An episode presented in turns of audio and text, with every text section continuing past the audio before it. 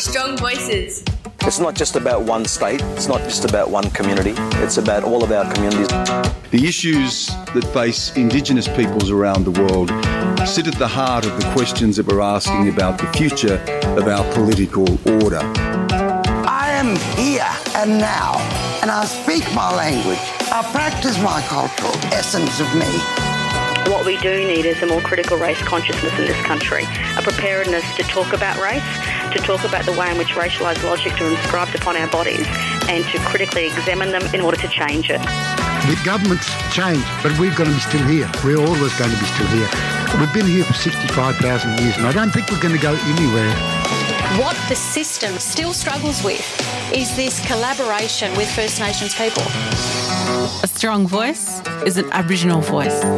Hello, good morning and welcome to another episode of Strong Voices. We're coming to you from the CAAMA radio studios here on Arrernte Country in Central Australia, uh, coming to you here in Alice Springs on one hundred point five eight K I N F M, also of course broadcasting right across Australia on uh, Vast Channel nine one one, and of course as well coming to you uh, online via the CAAMA website at uh, caama dot com dot a u. Today is the start of the week. It's the twenty-eighth of October two thousand nineteen. It's uh, great to have your company this Monday. I'm your host, Kyle Dowling, and you'll have my company up until uh, twelve o'clock today here on the show.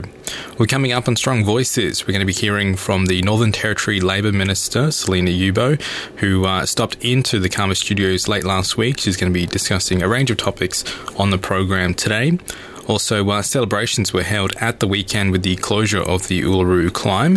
Today, we're going to bring you a Wire Report hearing from the C E O of the National Native Title Council, who's going to be discussing that close of the climb, in particular, the uh, influx of visitors that we saw in the months leading up to the climb.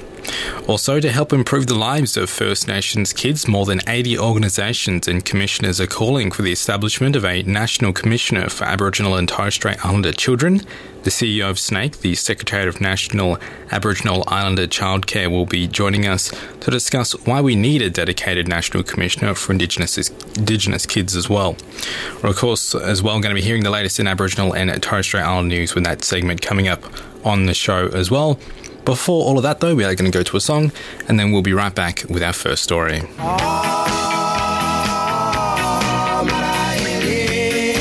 Hey, mob. This is Patrick Johnson, and you're listening to Strong Voices. Be deadly and stay deadly.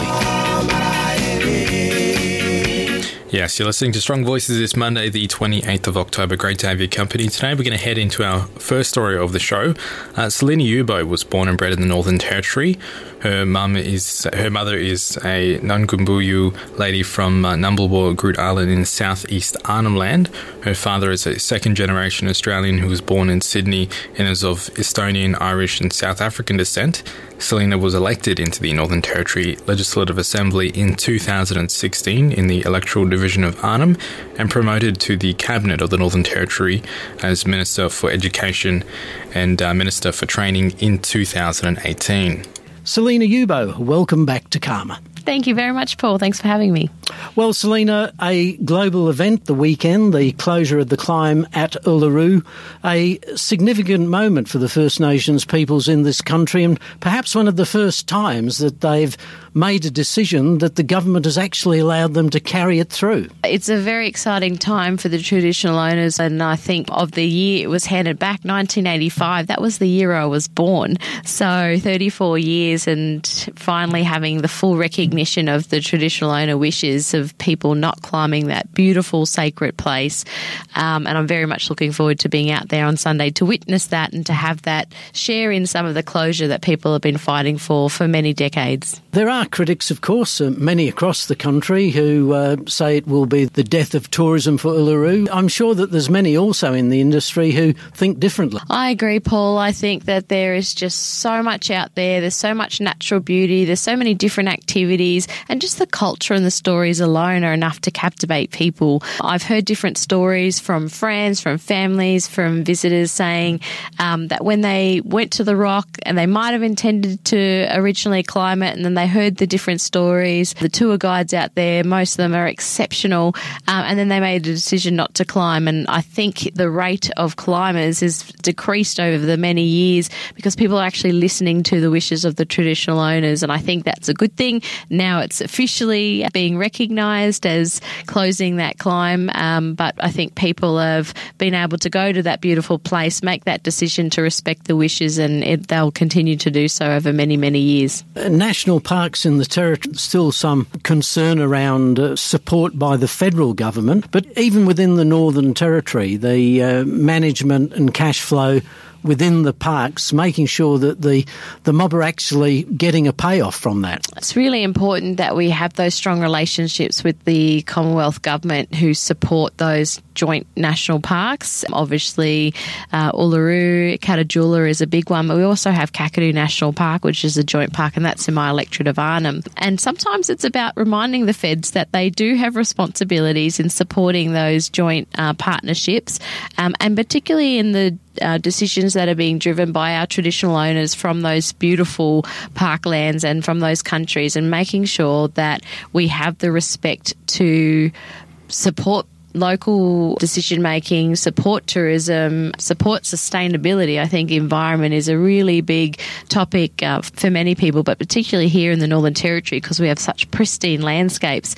We want to protect that and ensure that we have that for future generations. So sometimes it's making sure that we have our seat at the table, particularly uh, with our federal counterparts, and making sure that they know they have a responsibility to support what's happening here in the Territory with our national parks. Treaty, what's happening? Mick Dodson, his duty was to put together a process. We have a territory election coming up next year. What bipartisan support is there for that? I've got Aboriginal Affairs, but the Chief Minister, Michael Gunner, actually holds the portfolio of treaty, um, and he'll be down here for a couple of days over the next week in Central Australia. Um, but I've worked very closely with the Chief Minister in this area, and I acknowledge Chancy Paik, the member for Namatjira. He and I did a lot of work as Assistant Minister for Aboriginal Affairs last year in that working with our four land councils to appoint the Treaty Commissioner and the Treaty Commission, which we have now. We also have a Deputy Treaty Commissioner now in Ursula Raymond, so an Aboriginal man and an Aboriginal woman taking up the Commissioner roles, which is very exciting for the Northern Territory. Commissioner Dodson is doing a lot of the research and framework uh, background currently. He'll start to look at, he and um, Commissioner Raymond will start to look at their consultation and the travel, I think, sort of early in next year, and And ultimately their role is to report on a framework uh, about the best way to negotiate for treaty or treaties in the Northern Territory. Uh, so as you know, first of its kind in the Northern Territory, there's a two-year appointment in that position, and the work that will be um, ongoing. So we'll start to see more of the community consultations happen um, in twenty twenty. Just at the uh, Cabinet level, we saw the removal of several of the First Nations uh, members from their uh, cabinet portfolios and back to the backbench. Um, the little power lobby that had come together, is that still working cohesively together for the mob? Well, I think uh, the important thing to recognise, and, and many of your listeners obviously will uh, will say absolutely this is true, is that Aboriginal people, we're not a homogenous group. Um, we often get uh, homogenised and lumped in as mm. being the same and having to think or act the same.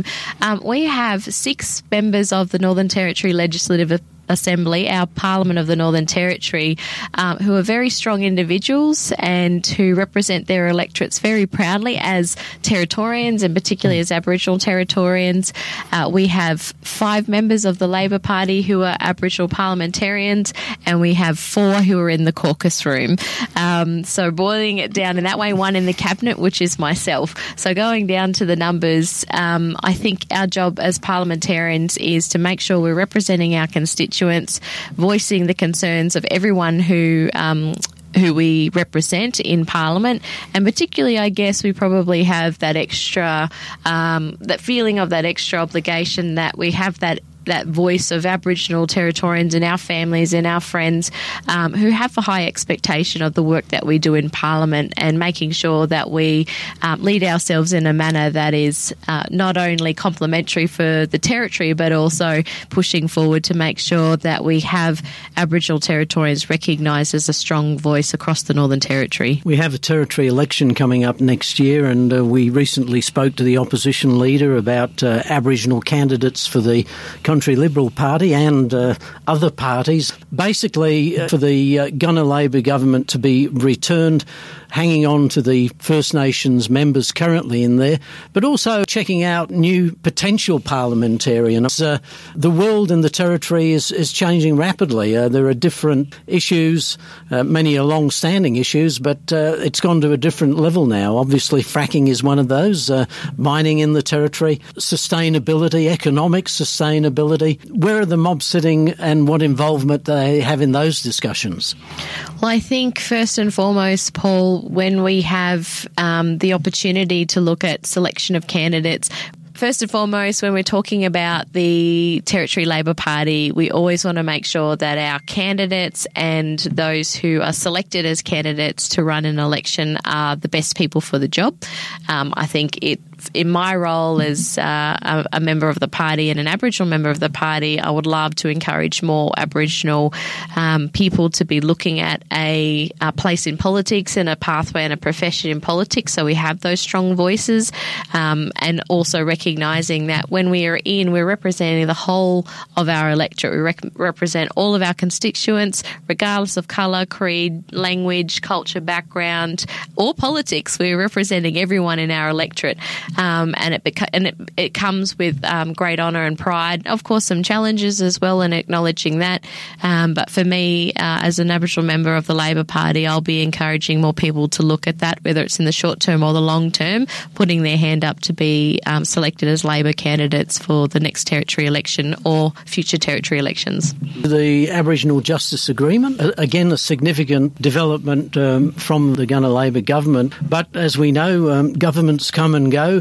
The likelihood of this being taken on board if there is a change in government, why is it important to get this sort of locked in stone? I think it's really important, Paul, when we're looking at the future of the Northern Territory. We know our incarceration rates are very high, with Aboriginal Territorians being extremely overrepresented in our justice system, um, in our detention system, and in our um, in our jails. So that has got to change. And the body of work that's been done by the Department of Attorney Generals and Justice, and I acknowledge the Attorney General, Minister Files, Natasha Files, for her lead in this role and this space. The Aboriginal Justice Agreement is a huge body of work that's happening right across the Northern Territory to look at the relationship between Aboriginal Aboriginal Territorians, the over- overrepresentation in our courts and in our justice system, and ways that we can look at improving the statistics by dropping the statistics.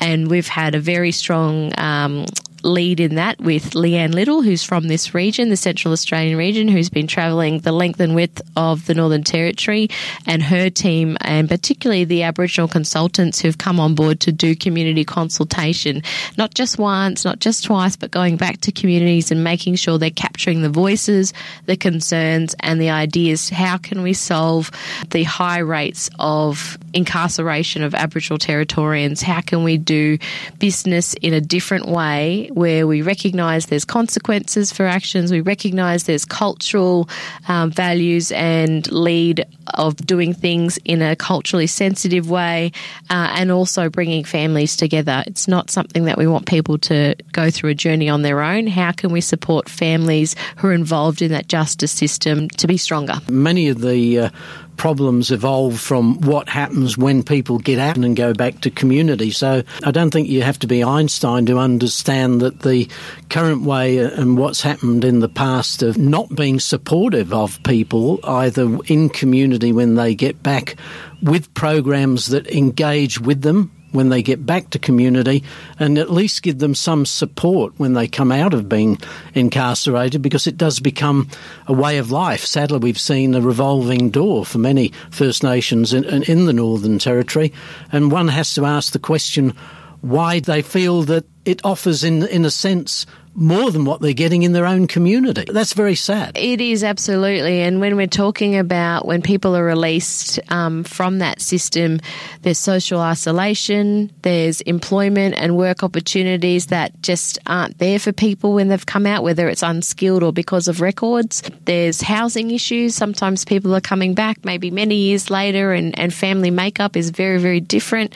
Um, so there is a lot of health and, and mental wellbeing issues related to education, workforce training, um, and and the ways that we can support people to uh, not just to not reoffend, but to have a, a good quality of life. And particularly if we are talking about people returning to their remote communities, which can be isolated at the best of times, let alone when you're feeling socially or, or mentally isolated in that sense.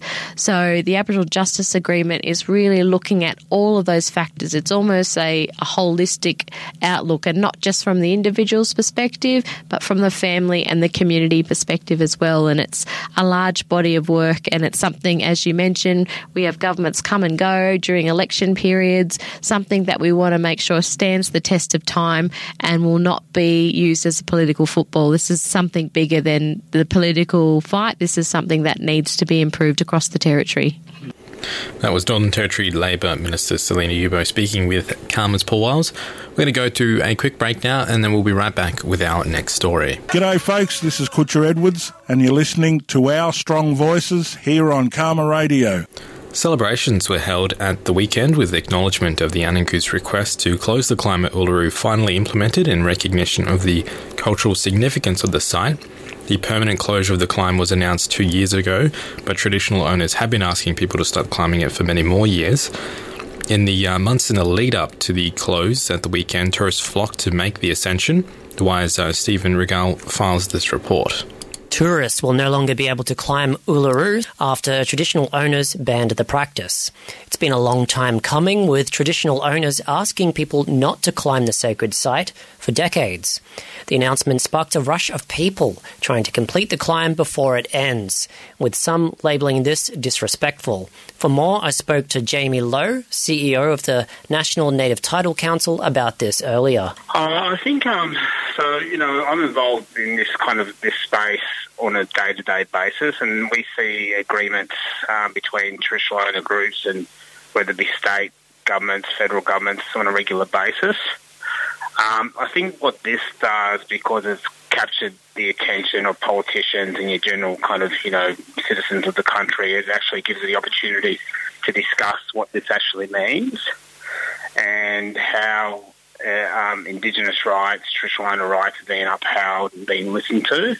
So I think around the kitchen tables, um, in the classrooms at schools, there's an opportunity now to actually start unpacking this and what this is actually kind of means. Because, you know, we do this on a regular basis, and what I'd like to kind of send a message out to the public is that, you know, the sky doesn't fall in when these agreements or these kind of change of kind of circumstances um, get played out. You know, life goes on as, as usual in most cases. So um, I, I suppose for a lot of people, like you said, that this um, uh, this uh, event kind of makes these things that you're talking about a bit more practical and a, and a bit more concrete. Yeah, well, it's a bit more practical, a bit more concrete, but uh, the, the traditional owners um, of Uluru um, have been asking for people not to walk on the rock um, since they've been walking on the rock, and that's been for decades now. And so it's just, you know, you're seeing, finally seeing their rights being upheld, which I think is a significant step in the right direction towards reconciliation uh, for the traditional owners in this country. Um, now, uh, as we've seen, it's been documented in the media, there's been what's been called a rush of people uh, to climb the rock but before um, it's being closed. Uh, do, do you see this as disrespectful to the wishes of the traditional owners? Uh, it, it's definitely disrespectful, and doesn't, and you know, I, I don't really get that, why people would um, feel compelled to be able to do that. Um, you know, the traditional owners have made their wishes pretty clear for some time now. So, yeah, so, you know, it's, it's yeah, the simple answer is yes. Uh, there was, in an A B C story I saw, um, one of the last group of climbers claimed that they thought, in their view, it was still possible to both climb the rock and be respectful to uh, the traditional owners of the area. Do you think that's possible? Uh, I wouldn't think so. I think the message has been pr- pretty clear, as I've said for some time, so I don't know how those two can coincide. Um, you know, Aboriginal people, you know, in this country have kind of, um, you know, have been quite reasonable in um, dealings. Um, so, yeah, so I can't see how those two can coexist. For those people, and hopefully they are my, are a minority, but for those people who don't see the the reasonableness of uh, this decision, which, as you've said, has been a long time coming, what would you say to them? I'll just encourage them to kind of, you know, have a kind of bit of a deeper think about it. Um, you know, Australia's a pretty big country. We need to recognise and uphold the rights of our Indigenous people in this country and our values. Value systems are very are important to everyone, um, let alone um, the traditional custodians of the land. So I think it's a step towards reconciliation, um, and, you know, I just encourage people that don't necessarily understand to kind of have to think a little bit deeper and try and try and get it. Um, the Indigenous Affairs Minister, Federal Indigenous Affairs Minister Ken Wyatt, said that um, he made the analogy that of climbing Uluru to climbing over the War Memorial in Canberra. Do you think that's a it's a good um, analogy? I think it's a fair analogy, and there's there's a number of kind of similar analogies that you could kind of draw upon. Um, but but I guess the fundamental is is that. Uh, a war memorial is something that Australians, um, the Australian public will value, um, and they see it as part of their, their value system, you know, people that have walked before them and recognising them. So as a public, we, we recognise that and value it, and I just encourage the Australian public to have, to have that same kind of thought process when it comes to situations like the one we had at Uluru. Okay, and, and besides... Um conversations um, and, and, you know, better consideration of these kinds of issues. Uh, is there anything else that you're hoping might come out of this in terms of I don't know, people's consciousness or anything like that? Uh, I think um, I'd, I'd encourage the teachers at schools to really think deeply and about kind of how being able to educate young people in the school about um, in regards to this. I'd encourage parents and families to be able to have the conversation around the kitchen table. Um, think deeply about, you know, upholding and, you know, understanding the, the rights and values of um, the traditional owners of the land here. That was Jamie Lowe, the Chief Executive Officer of the National Native Title Council, ending that report from the Wire's uh, Stephen Rigal. We're going to be hearing the latest in Aboriginal and Torres Strait Islander news uh, right after this. Hey, hey, this is Shawnee Tilbury and you're listening to Strong Voice on CAAMA Radio. Woo! Yes, that's right. You are listening to Strong Voices on CAAMA Radio. It's time for the uh, Aboriginal and Torres Strait Islander news from across the country. I'm very happy to say that I'm joined in the studio by CAAMA's Paul Wiles. Good morning, Paul. Good morning, Kyle, and good morning, listeners. Well, I understand uh, the first story you got for us this morning, Paul, in regards to the uh, P M and his absence at Uluru. Well, yes, it uh, has been reported around the country, but um, Labor Senator Pat Dodson has blasted the Prime Minister following his absence at the celebrations and the closing of the climb. Uh, Pat Dodson says it was more than an insult. Um, Mister Dodson um, chose... Uh, or use the opportunity to uh, pick up uh, on the Prime Minister's uh, lack of uh, policy direction in the area of constitutional recognition. Uh, he says the Prime Minister has no policy position on constitutional recognition. By having no policy position, he he is trying to hoodwink the First Nations into thinking that he's open to a discussion about entrenching a voice in the Constitution.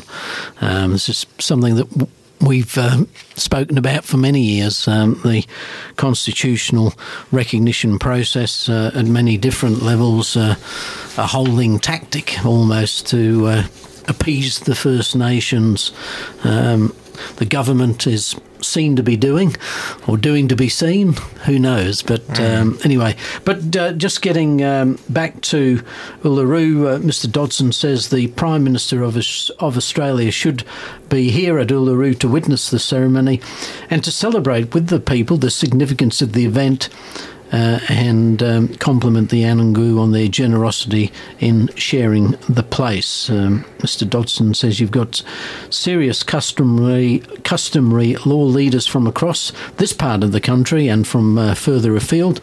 These are people who, when the Barunga statement was was delivered to Bob Hawke, danced for the P M Um, with these people, and these are the same ceremonial bosses responsible for the dance group and the law. He said, uh, Mister Dodson says Uluru is not some little plaything, and it's a serious part of customary practice and culture for Aboriginal people. By the leader of our nation not being here to respect our culture and to finally respect the wishes of those old people who didn't want anyone climbing the rock, and complimenting them on what they've done to accommodate them is more than an insult. It's an indication of the shallowness of the Prime Minister. Mm. Um, obviously, it was a, an absolutely massive event. You know, it was a global event. We we heard it was, it we was. heard reports it, from you know the United Kingdom, from the U S. It, yeah, it really yeah. was a very big event. Um, not in defence of the Prime Minister, but uh, I suppose we should always uh, also mention that the uh, uh, opposition leader Anthony Albanese Um, also didn't attend, but there were mm. um, the four Labor parliamentarians, uh, Malindri McCarthy, Linda Burney, Pat Dodson and Warren Snowden were all in attendance. Mm. And just quickly, Paul, I understand you have another story for us this uh, morning Yeah, as just well. very quickly, Kyle, a good news story. Uh, um, a, a solution to a problem that happens right around the country, but over in Queensland, uh, where dozens of rainbow lorikeets have been uh, flying into large glass windows at the Queensland University. Um, um, obviously with um, not very good results uh, for the rainbow lorikeets, but they've come up with uh, a unique solution. They've, uh, a PhD student, Adam Hines, uh, thanks to the A B C, was so distressed from seeing the birds um, uh, lying dead at the entrance to the university that he decided to take action. And um, they've come up with a uh, a solution from uh, from America, um, where the American Bird Conserv- Conservancy, uh, a not-for-profit group, uh, uh, act- actively works with homeowners in the United States to come up with easy solutions to stop birds uh, from hitting glass windows. And uh, the solution was as simple as uh, just hanging uh, pieces of rope um, down uh, in front of the windows, which um, somehow the birds, when they're flying, uh, it, uh, they've How how the birds are seeing the structure, it impacts on what they're actually seeing. So rather than continue flying into a window, they fly around it. So, uh, uh, yeah, good news for the rainbow lorikeets. And um, if you're interested, you might want to have a look at that um, website, uh, the um, uh, American, I forgot whatever it was now, the, uh, where were we, the... Um, Can't even find it on here now. American Bird Conservancy, uh, A B C. Um, that may have uh, the details on that site. Mm. Well, on that note, Paul, thank you for joining us for the news from around the country. Thank you. We're going to go to a track now, and then we'll be right back. What's up? You're listening to Strong Voices on CAAMA Radio. Yes, you're listening to Strong Voices. We're going to head into our final story of the show. The uh, Secretariat of National Aboriginal and Islander Childcare, SNAICC, is the uh, peak body for First Nations children and is heading up the push for a national uh, commissioner position. Other organisations include Family Matters as well as ACOS, but support has also come from the two existing Indigenous Children's Commissioners in Victoria and South Australia. I recently spoke with uh, Richard Weston, the Chief Executive Officer of SNAICC, who begins by explaining why there needs to be a dedicated National Commissioner for First Nations children. Look, there's a mul- multitude of reasons. We had the Family Matters campaign last week highlighting the overrepresentation of children in care, but um, I, I guess a lot of our kids, a lot of Aboriginal and Torres Strait Islander children and our young people are are falling through through some of the cracks in the system. We need a dedicated commissioner to focus on our kids, and we need a commissioner to oversight accountability of services and programs, and, and also to protect the rights of our children and young people. We need a dedicated voice for Aboriginal and Torres Strait Islander children at the national level. And in terms of this position then, how, how would you sort of see that being sort of established and, and sort of governed in a way? What, what sort of powers would you think it would need to have in order to, in order to make that difference? It has to have a, a, a legislative power. It has to have a mandate. Um, we'd like, it, like to see them reporting to Parliament, but we want them to have the ability to hold departments um, and jurisdictions to account in some way. And we want an Indigenous, a dedicated position that is connected, so that can be connected to our community and understand the needs of our our communities, and um, and hopefully bring about some national standards and practice across all jurisdictions, and to have that accountability to um, improve outcomes for Aboriginal and Torres Strait Islander children. Yeah, and I, I think definitely very important as well. You know, often we see Um, certain bodies being established and, and, you know, having, unfortunately, being very reliant on, on things like government funding. And as we know, with, as governments come and go, as do policies and programs and things like that, do you think th- there needs to be, I guess, that that non-reliance then on, on government funding in that sense? What we've been calling for through Family Matters has been a, a greater investment in an Aboriginal-controlled children's sector. So to build the capacity... build capacity on what's there. Um, certainly a, a children's, a dedicated children's commissioner, I think, would help move us closer i- into that direction, because what we, what the evidence tells us is that Aboriginal and Torres Strait Islander organisations, Aboriginal and Torres Strait Islander-led solutions produce better outcomes than what we get get for Aboriginal and Torres Strait Islander people through mainstream efforts.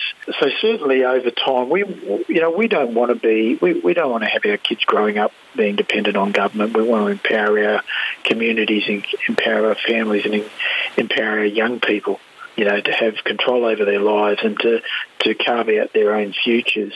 But, uh, you know, we, we do need to, we have to deal with where we're at at the moment, and, and this call for a national children's commissioner dedicated to Aboriginal and Torres Strait Islander children is, is a really important step in addressing the issues, um, because systems just aren't dealing with our children and, and families appropriately. So the commissioner is a really important step in, in getting better outcomes um, for the future. Who are some of the other organisations and, and, and commissioners who have thrown their support by this? Well, we've had the two Aboriginal and Torres Strait Islander children's commissioners from, one's in Victoria, so Justin Mohammed in Victoria and April Laurie from South Australia. So, and they're important supporters because their positions are showing that, uh, really show what, a, what what you can achieve, what accountabilities you can achieve, and, and greater focus. And that's why we're calling for a national position to provide that focus. But we've had support from organisations like Family Matters, ACOS, and the the guard, the children's guardians from the other states as well. So there's there's around eighty, eighty supporters, eighty-three supporters all up, people that have, have put their their logos and uh, names to this this call, this proposal, and we're just hoping that that. You know, the government will, will take notice of that and start thinking seriously about um, about you know the, the challenges that our kids and young people are facing, and see this as a good step forward, a solution to, to addressing those issues. And just as you sort of touched on there in terms of the state-based roles as well, uh, obviously having the National Aboriginal and Torres Strait Islander Children's Commissioner was a part of the Family Matters report, one of the, you know, the action points being called from that, but along with the, the state-based ones as well. Do, do you see that as a collaborative relationship then at the national level with the other state and territories? Yeah, very much so. I mean, it's the states that are delivering a lot of services to our, to our children, particularly welfare services. So we found the states and jurisdictions to be quite responsive. They they provide a lot of information into that Family Matters uh, report, and this uh, national position, this national commissioner position, will provide uh, that you know that coordination and that bringing together of the states and territories under under sort of the one one kind of effort, one umbrella about uh, improving outcomes for our children. So, you know, certainly getting getting the coordination right and getting that relationship right between the, the Commonwealth and the states is really important when we, you know, to get these better outcomes that we're chasing. You know, we often do see that, that conversation around the money being spent in, on Aboriginal and Torres Strait Islander affairs. When you sort of hear that and then you, you sort of see some of the statistics and how much is actually going to the mob, talk to us about that and the importance of, of making sure that all that money is being spent and actually going to the people and actually making that difference.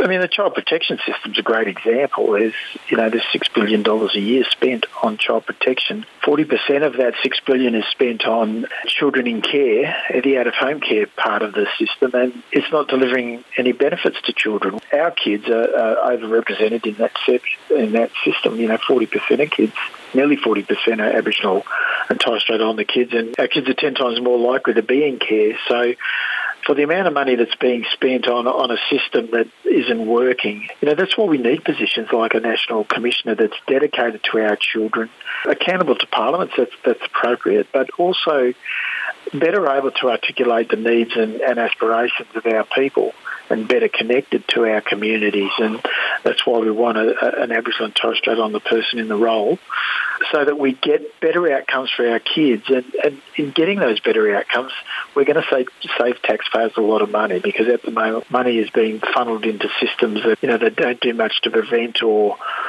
or intervene early um, for our kids and their families. And it's just leading to more costly, these costly systems that have to be maintained. And we're spending more and more into those systems. So if we don't see these circuit breaker responses from governments to, to stop that trend, then we're going to continue to get poor outcomes for our kids at a greater cost to the taxpayer. And, you know, that's not sustainable. That was Richard Weston, C E O of SNAICC, discussing the uh, push for a National Commissioner for Aboriginal and Torres Strait Islander kids. That's going to conclude Strong Voices for this uh, Monday morning. Thank you so much for tuning in. If you missed any of the stories or wanted to listen back to the program, we'll be posting up a podcast of the episode up on CAAMA SoundCloud, and we'll be posting up those stories as well on the CAAMA webpage at w w w dot caama dot com dot a u. We'll see you the uh, same time tomorrow. Strong voices. Richa Ilkerta.